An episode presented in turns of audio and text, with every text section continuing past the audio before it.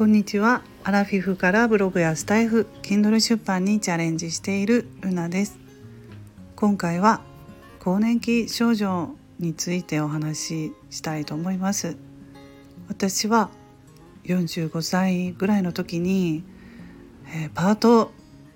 えー、当時ねパートに行ってたんですけどパートが終わって車に乗って自宅に帰る途中にひどいめまいに襲われまして運転中にめまいが起こったので、まあ、後ろからね大きなトラックが来ていたんですね。そんなこともありまして事故してしまうんじゃないかって。事故してね死んでしまうんじゃないかとかね一瞬で思って、まあ、すごい怖い思いをしたんですがそのめまいが起こってからもうしばらくね寝込んでしまったんですね。うん、そしてまあ車の運転なんかねもうそのことでトラウマになっていたし運転どころじゃなくってもう数ヶ月車も乗れませんでした。うん、で塞ぎ込んでいたんですね家で。めまいも収まらないしでしばらくゆっくり家で休んでいるとそのうちめまいもあの随分マシにはなったんですけれどもまあでも長い間そのめまいがね収まりませんでしたね。うん、そんな感じであのめまいが起こったら肩こりと首こりもすっごくひどくなって、うん、すごくひどくなったんですよ。もう今まで感じたことがない異常なほどうん、尋常じゃないくらいの痛みが首とかありましたけどであちこちね病院も行きました。耳鼻科に行ったりとか婦人科に行ったり内科も行ったり。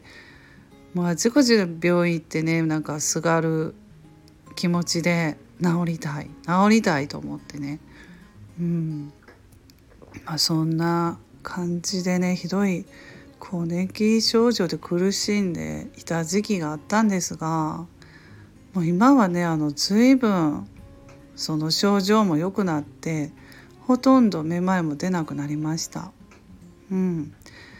でもまあ未だにめまいは起こる時もあるんですが私がねめまいが起こったりする時ってどういう時かと言いますと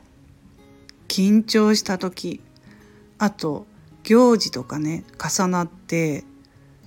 うん、自分でこう責任感みたいな感じでやらなければいけないことが多い多いってなんか考えたりするとそのめまいの症状とかが出てきます。そしてなん言葉では言い表せないようななんか不快な、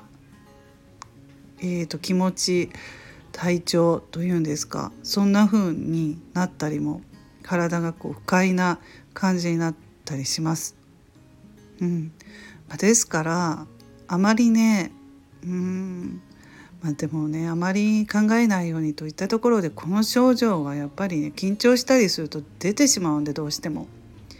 そうですね。今うちは子供はもう2人とも高校高校を卒業してうん、行事っていうのがね学校行事がなくなったのでいいんですけど体調が悪い時に卒業式とか入学式とかもあったのでそれが一番つらかったっていう記憶もありますね。うん、体育館とかねすごい、まあ、寒いですしその中で何時間も自分の体が、うん、ちゃんと体健康？健康っていうかめまいが出ないだろうかっていう不安に襲われるんですよからね今同じような症状で悩んでる人がいらっしゃったらあのその症状はもう収めようとしても自分の自分ではどうにもならないのでまあなったらなったでっていうふうに思ってその場をさっと離れて休憩できる場所で休むとか、まあ、あと誰か誰かがまあ例えば自分の母親とかに頼めるのであれば近くで待っててもらうっていうだけでもこう気持ちが安心すると思うので、うん、あのまあご主人さん旦那さんがいらっしゃったらね旦那さんでも一緒に来てもらうとか、うん、まあまあ仕事とかで忙しいかなと思って今母親ってね言ったんですけれども旦那さんに頼めるんであれば一番それがいいんですがうちの場合は旦那さんはまあとにかく忙しい人だったのでほとんどそんな学校の行事なんか来てもらったことはないないので、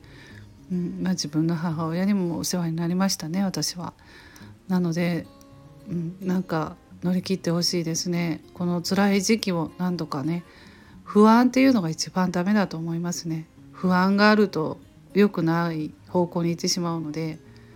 とにかく不安を減らすことが更年期症状が軽くなるのかなっていうふうに私の経験から思います。うん、まあ、なんとかね乗り越えていきたいですよね。私もまだもうちょっとすっきりするにはもうちょっと時間がかかるのかなと思っていますけれども、まあ、その中でも体調がいい時に楽しくね過ごせる、まあ、自分で時間を作って出かけてみるとかいろんなことねできるといいなと思います。はい、つらつらお話しして長くなりましたが最後まで聞いていただいた方どうもありがとうございます。ルナの独り言ラジオルナでした。